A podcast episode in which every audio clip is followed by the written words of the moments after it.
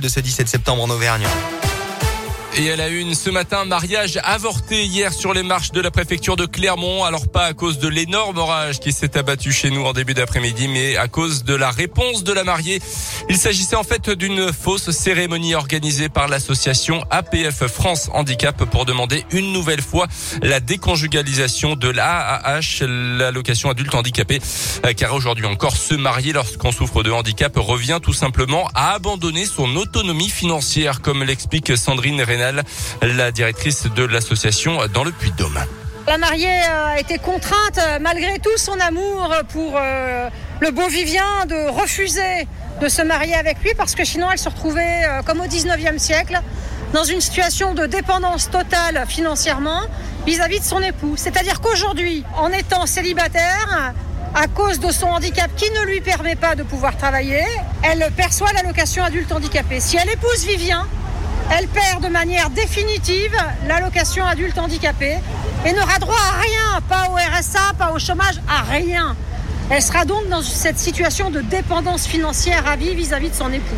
Une proposition de loi supprimant cette disposition devrait, devait être examinée au mois de juin dernier, mais le gouvernement a bloqué le vote finalement. Le sujet doit à nouveau être discuté au Sénat au mois d'octobre.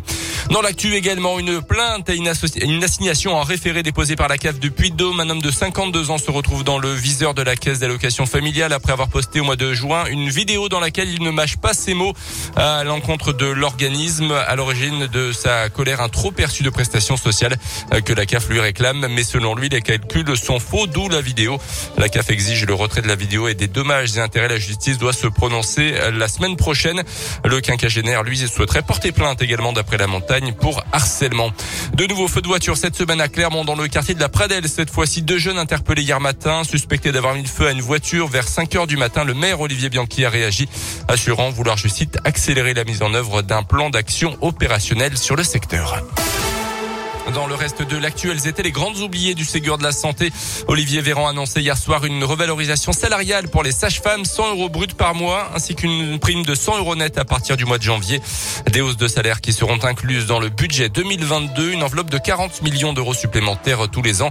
Notez que les salaires des enseignants en France en milieu de carrière ont stagné globalement entre 2010 et 2020 et restent nettement inférieurs à la moyenne des 38 pays les plus riches de la planète selon un dernier rapport de l'OCDE.